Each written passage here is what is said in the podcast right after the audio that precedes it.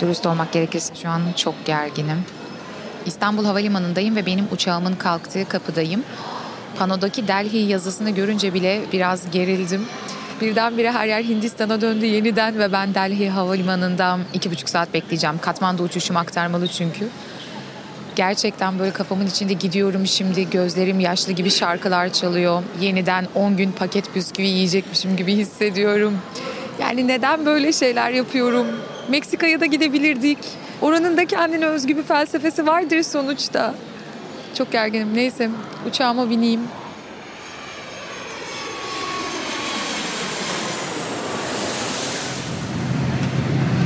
Üç saatlik anlamsız bir bekleme sonrasında uçak geldi. Buda Airlines. Buda'nın doğduğu şehir Lumbini'ye gidiyorum şimdi. Bir pasanayı da orada yapacaktım zaten. Rüzgarsız bir yerde devam ederiz. Dünyaya fırlatıldığın bu serisinde felsefenin izinde yolculuğumuza devam ediyoruz. Bu bölümdeki durağımız Nepal.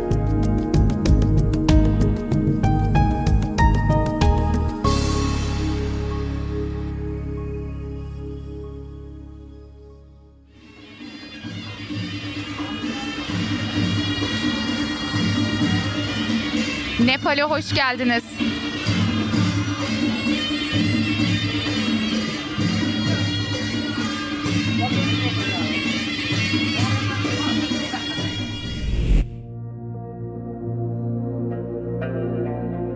...30 Eylül 2023... Siz bu kaydı dinlerken muhtemelen ben ayvayı yemiş, pişmanlık ve acı içerisinde her yeri tutulmuş bir şekilde inzivada olacağım. Ne inzivası dediğinizi duyar gibiyim. Bunun isminden ve içeriğinden bahsetmeden önce bir takım kurallar silsilesi vermek istiyorum ki yapıp yapamayacağınızı siz de kendi kafanızın içerisinde tartın bu sırada. 10 gün boyunca konuşmak yasak.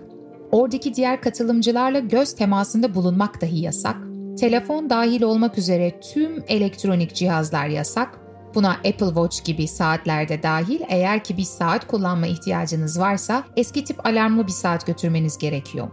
Yoga yapmak, hareket etmek yasak, çalışmak yasak, müzik dinlemek yasak, kitap okumak yasak, yazı yazmak, kalem defter götürmek yasak. Ve öldürmek de yasak. Bu normal gelebilir ama karşınıza çıkan şey bir salyangoz veya örümcekse bile öldürmemelisiniz. Çalmak yasak, Mastürbasyon ve seks yasak. Nitekim zaten kadınlar ve erkekler farklı alanlarda duruyor.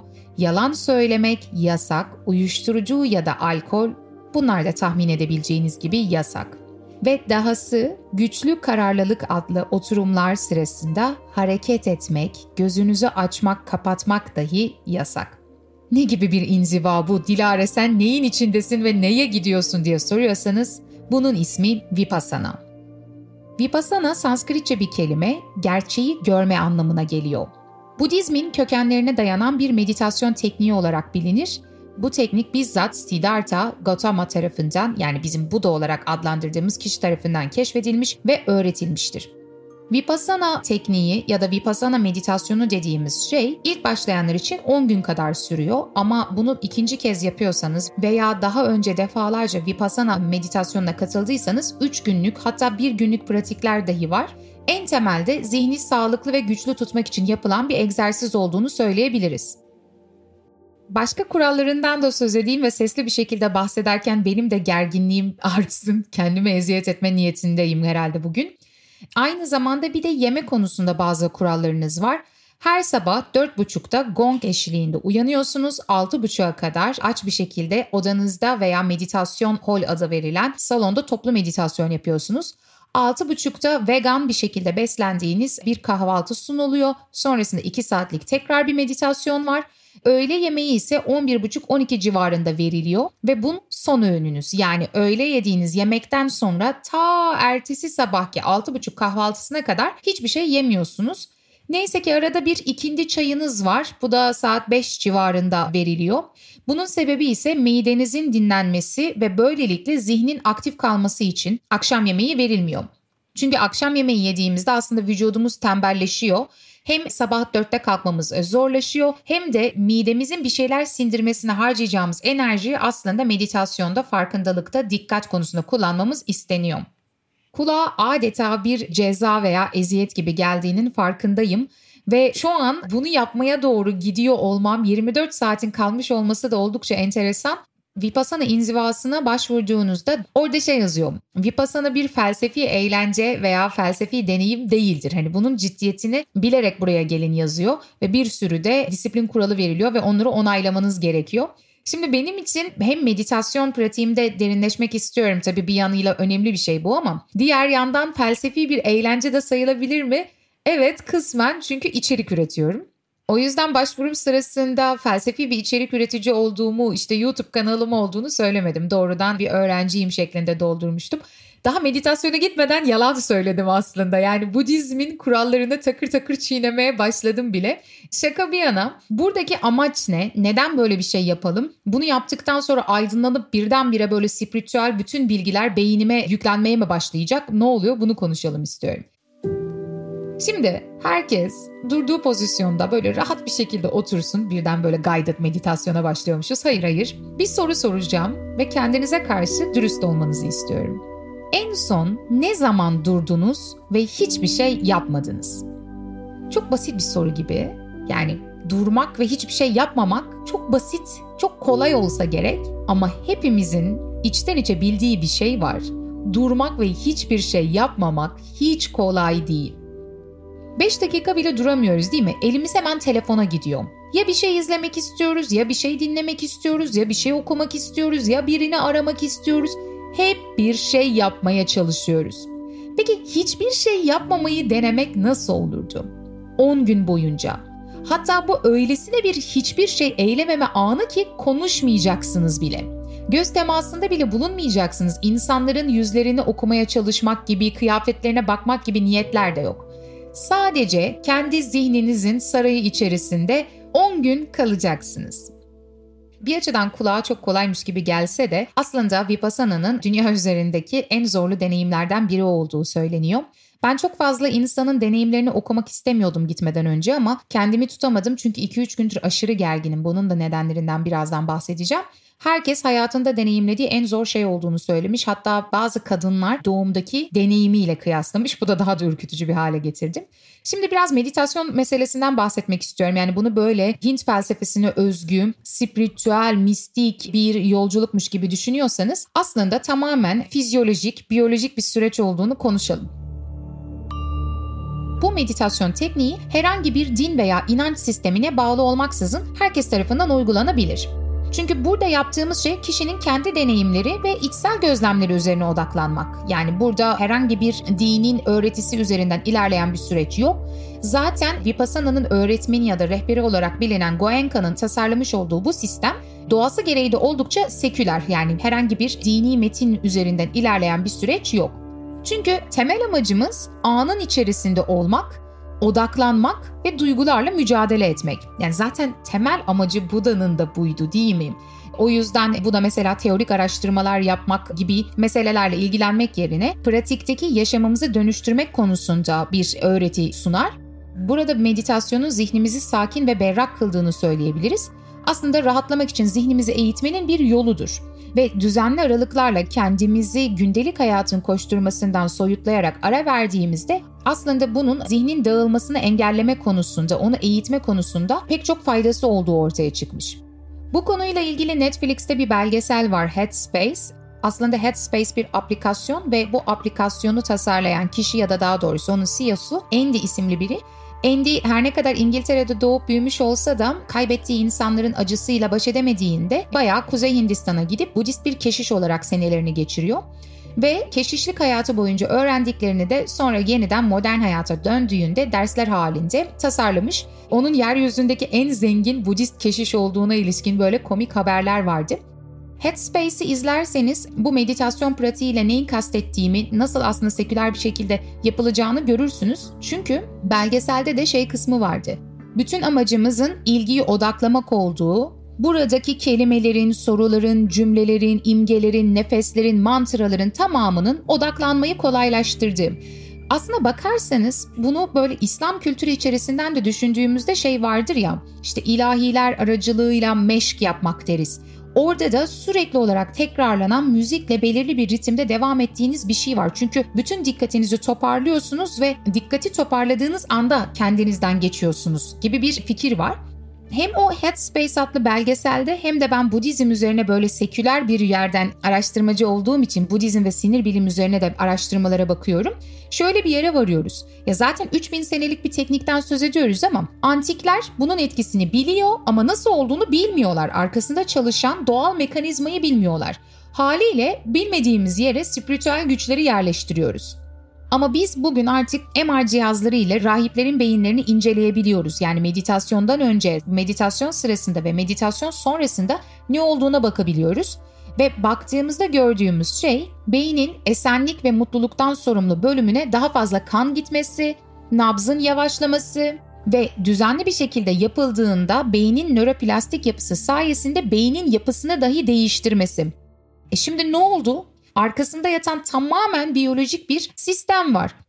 Bu kısımda zaten benim felsefi inançlarımla da oldukça doğru orantılı çünkü doğadan başka hiçbir şey yok. Yani bizim mistik sandığımız, spiritüel sandığımız şeyler bana kalırsa aslında bilgi eksiğine dayanan materyalizm. Ama bu apayrı bir metafizik tartışma. Yine de Buda'dan da bir tane alıntıyla bu söylediğim şeyi tamamlayacağım. Buda'nın bir saat boyunca sadece nefesine odaklanmayı başarabilen birinin aydınlanacağı söylediği rivayet edilir. E ne oluyor o ara?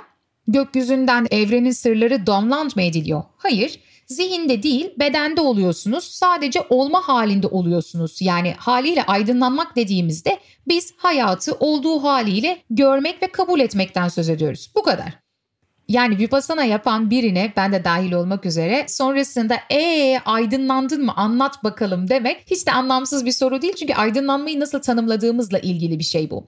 Hani şöyle sözler vardır ya aslında hakikat oldukça basittir. Bilgisizlik meseleyi daha karmaşık hale getirir. Yani aydınlanmak, hayatın gerçekliğine temas etmek o kadar da komplike, karmaşık bir şey olmak zorunda değil. Onu olduğu haliyle görme becerisi geliştirebilmek belki de aydınlanmanın kendisi ya da benim aydınlanma tanımıma göre de öyle. Bilgelik meseleyi daha karmaşık hale getirmekten ziyade sadelikte görmek diye düşünüyorum. Bu noktada bölümü ufak bir ara verelim, sonrasında kaldığımız yerden devam edelim. I can't believe it's like 41 Celsius, right? Today? Yes, yeah. it's bloody hot. Very hot. Where are you from? Turkey, Istanbul. Istanbul. Uh, Istanbul is now weather is good. Yeah. Yeah, it's quite chilly. Havalimanından çıktım, Katmandu'dan gelmiştim. Şimdi Lumbini'ye gidiyorum. Bu Vipassana yapacağım yere 1 Ekim'de başlayacak. Bugün ayın 29'u, bir bugün bir de yarın var. Dinlenmek ve hazırlanmak için bir taksiye bindim. 28 kilometre mesafede şehir merkezine havalimanı. Taksiciye şey diye sordum. Daha önce bir pasana denedin mi diye. Elbette denedim dedi. Ama sonrasında deneyiminin nasıl olduğunu sorduğumda bu konu hakkında konuşmayacağım dedi. Şimdi zaten gerginim, zaten heyecanlıyım. Doğma büyüme Nepalli bir Budist bile o konuya girmek istemiyorum dediyse neden böyle şeyler yapıyorsunuz diyecektim. Neyse daha 48 saat kadar zamanımız var.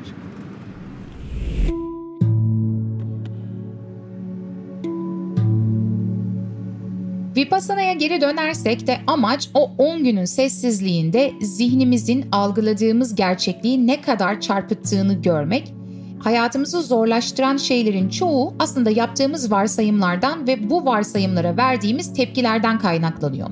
İşte böylesi bir 10 günlük pratik içerisinde elbette bazı yönlendirmeler var. İlk 3 gün nefese odaklanıyorsunuz, 4. günden itibaren bedeninizi tarıyorsunuz ve günün belirli saatlerinde arkada işte bu Vipassana ekolünün kurucusu olarak kabul edilen Goenka'nın sesleri eşliğinde yönlendiriliyorsunuz. Yani bir eğitim programı gibi de düşünülebilir. Bütün duygulara karşı ne arzu ne de tiksinti göstererek sakin kalabilmeyi başarmak amaç. Ki böylesi bir olduğu haliyle görmek, sakin olmak, kabullenmek, hoşnut olmak meselesi aynı zamanda bence stoik felsefeye de oldukça uygun ki stoacılardan da burada bol bol bahsediyoruz. Peki ben ne hissediyorum? Biraz da kendi duygularımdan bahsedeyim. Burada 10-15 dakikalık bir Vipassana anlatımı yaptıktan sonra. Şöyle ki birincisi çok büyük bir hata yapmış gibi hissediyorum. Çünkü Nepal yanlış seçimdi. Aslına bakarsanız ben gitmeden önce her yeri böyle günlerce araştırırım. Böyle konularda dikkatliyimdir, hava durumuna bakarım pek çok şey. Ama Nepal'e gelirken hiç araştırma yapmadım. Sadece şunu düşünmüştüm. Lumbini denen bir yer var. Orada çok ünlü bir Budist manastır var, Kopan. Aynı zamanda Lumbini, Buda'nın da doğduğu yer ve Budistler için neredeyse bir haç mekanı olarak kabul ediliyor. Burada pek çok ülkenin yaptırmış olduğu Budist tapınaklar var. Orada yapmam hikaye bağlamında anlamlı ve değerli olabilir diye düşündüm. Ama gelin görün ki şu an kaldığım Lumbini subtropikal bir bölge.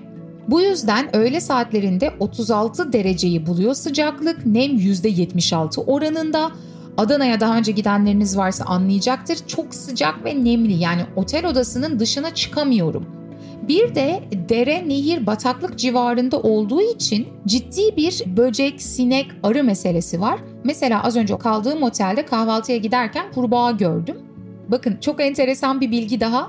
Lumbini dere, nehir, bataklıklardan oluştuğu için bu derelerin üzerindeki bitki ne? Lotus çiçeği yani nilüfer. Biz Buda'yı her zaman Nilüfer çiçeğinin ortasında oturarak temsil edildiğini görürüz ya da Budizm'de mesela lotus Nilüfer çiçeği kutsal olarak kabul edilir. Çünkü Lumbini'de bu oldukça yaygın. Tabii bunun temel sebebinin Lumbini'deki coğrafi yapılanma olduğunu söylemek mümkün değil. Çünkü antik Mısır metinlerinde bile lotus çiçeğinin anlamları var. Keza Hinduizm'de de. Ama böylesi bir ortaklık olduğunu daha belirtmek istiyorum. Diğer konu ise su. Nepal dünyadaki en yoksul ülkelerden bir tanesi. Bu yoksulluğun bir sonucu olarak hijyen konusunda ciddi sıkıntılar var. Yani çeşme suyu ile dişlerinizi bile fırçalamamanız gerekiyor mesela. Şimdi benim kalacağım Vipassana merkezinde yeterli su var mı? Bundan emin değilim. Temiz mi? Bundan da emin değilim. Mesela Vipassana merkezinde tuvalet kağıdı dahi yokmuş. Kendi tuvalet kağıdımızı götürmemiz gerekiyormuş. Ama şu an Lumbini'de böyle süpermarket falan da olmadığı için bu konuyu otelden tuvalet kağıdı araklamak suretiyle çözmeye çalışıyorum. Yani her gün ikişer ikişer ikişer rulo istiyorum. Düşünsenize İstanbul Atatürk Havalimanı'ndan gelirken altılı solo getirdiğim yani mantıklı bir şey değildi zaten. Bu hijyen konusu beni yemek konusunda da kaygılandırıyor. Kabuklu hiçbir şeyi yemememiz gerekiyor veya salata gibi çiğ pişmemiş yemekleri de yememiz tavsiye edilmiyor. E zaten günde iki öğün besleneceğim. Öğle yemeği olarak salata gibi bir şey verildiğinde ne yapacağım? Ya bunu yiyeceğim ya da açlıktan kırılacağım. Ki ben zaten açlığa çok fazla dayanabilen bir insan değilim. Bende hipoglisemi var. 3 saatte bir bir şeyler atıştırmam lazım. Yoksa kan şekerim çok hızlı bir şekilde düşüyor. Bu pratik koşullar olayı bayağı zor bir hale getirdi. Böyle bir hata yaptığıma açıkçası inanamadım. Yani ben nasıl Vipassana için Nepal'i seçerim diye 2-3 gündür böyle kendimi yerlere atıyorum ve kendimi o kadar kızgınım ki anlatamam. Sanki böyle Vipassana zaten yeterince zor bir tekmede kendime ben atayım demişim gibi ya da kendim için daha zor hale getirmişim gibi. Yani bilmiyorum bilinçaltımda nasıl bir motivasyon vardı ama normal şartlarda geçen defa Vipassana yapmaya karar verdiğimde bu Tayland'daki kaza meselesini hatırlarsınız. Ben Tayland'a aslında Vipassana için gitmiştim ve iki gün kala motosiklet kazası yapmıştım ve bir ay orada mahsur kalmıştım. En iyi Vipassana merkezlerine falan da bakmıştım. İnsanlar böyle Yeni Zelanda'da, Avustralya'da, Londra'da, Amerika'da ormanın içerisinde serin en azından hijyenik yerlerde bunu yapıyorlar. Bakın lüks talebinde değilim. Yani lüks olan bir yer olsun, rahat, konforlu bir yer olsun demiyorum. En azından insani şartlar olsun. Yaşam için gerekli şartlar işte hava, su, temizlik gibi şartlar sağlansın ki zaten zorlu olan bir pasanayı yapabileyim değil mi? Bunu tamamen göz ardı edip Nepal'e gelip Vipassana yapmaya karar verdim. Sanki böyle 40 yıllık hippiyim, sırt çantamla geziyorum. Hijyen ve yemek konusu benim için hiç önemli değil. Sokak lezzetleri deniyormuşum gibi ki asla böyle şeyler yapmam. Çünkü yaparsam bedenimin buna nasıl tepki vereceğini biliyorum. Kalkıp Katmandu'da bile değil, orası da Nepal'in başkenti, Lumbini isimli küçücük bir köyde Vipassana yapmaya geldim. Yani inanamıyorum. Ve ben bu meseleye taktığım için konu daha da büyüdü. Şu an daha ben gitmeden şey kafasındayım. Kendimle pazarlık yapıyoruz. İşte en azından 5 gün kalayım. En azından dördüncü günden sonraki pratiği de göreyim. Dört gün aç kalırsam yaşayabilir miyim? Dört gün hiçbir şey yemezsem ne olur? Valizime çaktırmadan birkaç paketlenmiş bisküvi koyarsam, işte kolonya koyarsam, domestos dezenfektan koyarsam, Beşinci güne kadar idare edebilir miyim? Bir yandan da şöyle bir problem var. Ben bütün programımı yine bir hata sanki 10 günü tamamlayabilecekmiş gibi yaptım. Mesela Japonya biletim ve rezervasyonlarım 14 Ekim'de başlıyor. Diyelim ki erken çıktım. Üçüncü günde terk ettim Vipassana'yı. Ayvayı yine yedim. Aradaki zaman diliminde gidecek bir yerim ve planım yok. Nepal'de kalmak da çok keyifli olmadığı için başka bir ülkeye geçmem lazım ve çevre ülkelere bakıyorum. E bir yandan da bunları düşünmeye başladığım için zaten iş sulandı. Yani bu niyetle ben 10 günü zaten tamamlamayacağım diye girdikten sonra benim onu bitirmeme çok da imkan yokmuş gibi gözüküyor. Ama kendim için koyduğum bariyer 5 veya 6. gün yani o ikinci roundu görmek. Bundan sonrası çok da böyle ateizm, materyalizm diye başladım ama şöyle devam edeceğim. Bundan sonrası kader kısmet arkadaşlar. Hiçbir fikrim yok. Ama şunu itiraf etmem lazım. Keşke farklı koşullar altında olsaydı da bunlar yerine pratiğin kendisine doğrudan odaklansaydım. Kendime bahane mi uyduruyorum şu an diye de düşünüyorum ama yani su hijyenik değilse değildir. Dizanteri veya ishal olduktan sonra pratiğe zaten devam edemem ama belki de hiçbir şey olmaz bilmiyorum. Bilmiyorum. Neredeyse hiçbir şey bilmiyorum. Ve kendimi bu kadar zorladığım için de bir yandan sinirleniyorum da. Kendime öfkeliyim, çok ciddiyim. Yani ne hissediyorsun derseniz öfke hissediyorum. Dışarıdaki dünyaya karşı bir öfke değil, kendime karşı çok öfkeliyim. Yola çıkmadan önceki kaydımda kaygılı ve korkulu olduğumu söylemiştim. Şimdi de öfkeli olduğumu fark ediyorum. Çünkü geçenlerde Instagram'da paylaşmıştım Baudelaire'in Paris Sıkıntısı adlı metninden bir sözünü. Ben her nerede değilsem orada mutlu olacakmışım gibi gelir demişti Baudelaire. Hatta paragrafın tamamı şöyle, bana nereye gittiğimi bilmeden, hiç kimse de buna kulak asmadan hep burnumun doğrusuna gitmek, hep yeni ülkeler görmekten zevk alırım gibime gelmiştir çoğu kez. Hiçbir zaman, hiçbir yerde rahat edemem. Her zamanda bulunduğum yerden başka bir yerde daha iyi olacağımı sanırım. Bu paragraf benim durumumu anlatıyor şu sıralar. Felsefi bir arayış demiştik ama bu teorik bir arayış değildi. Hikayenin en sonunda altından neler çıkacağını yavaş yavaş görmeye başlayacağız sanırım. Kaçıyor muyum, arıyor muyum bilmiyorum ama belki de sadece kaçtığım şeye ilişkin yeni bir bakış geliştirmeyi deniyorumdur. Şairin de dediği gibi bütün gitmelerimizin amacı dönmek olacaktır belki de başladığımız yere. Neyse yolun sonunda hep birlikte bunu öğreneceğiz. Dinlediğiniz için teşekkür ederim. Gelecek bölümde görüşmek üzere. Hoşnut ve meraklı kalın.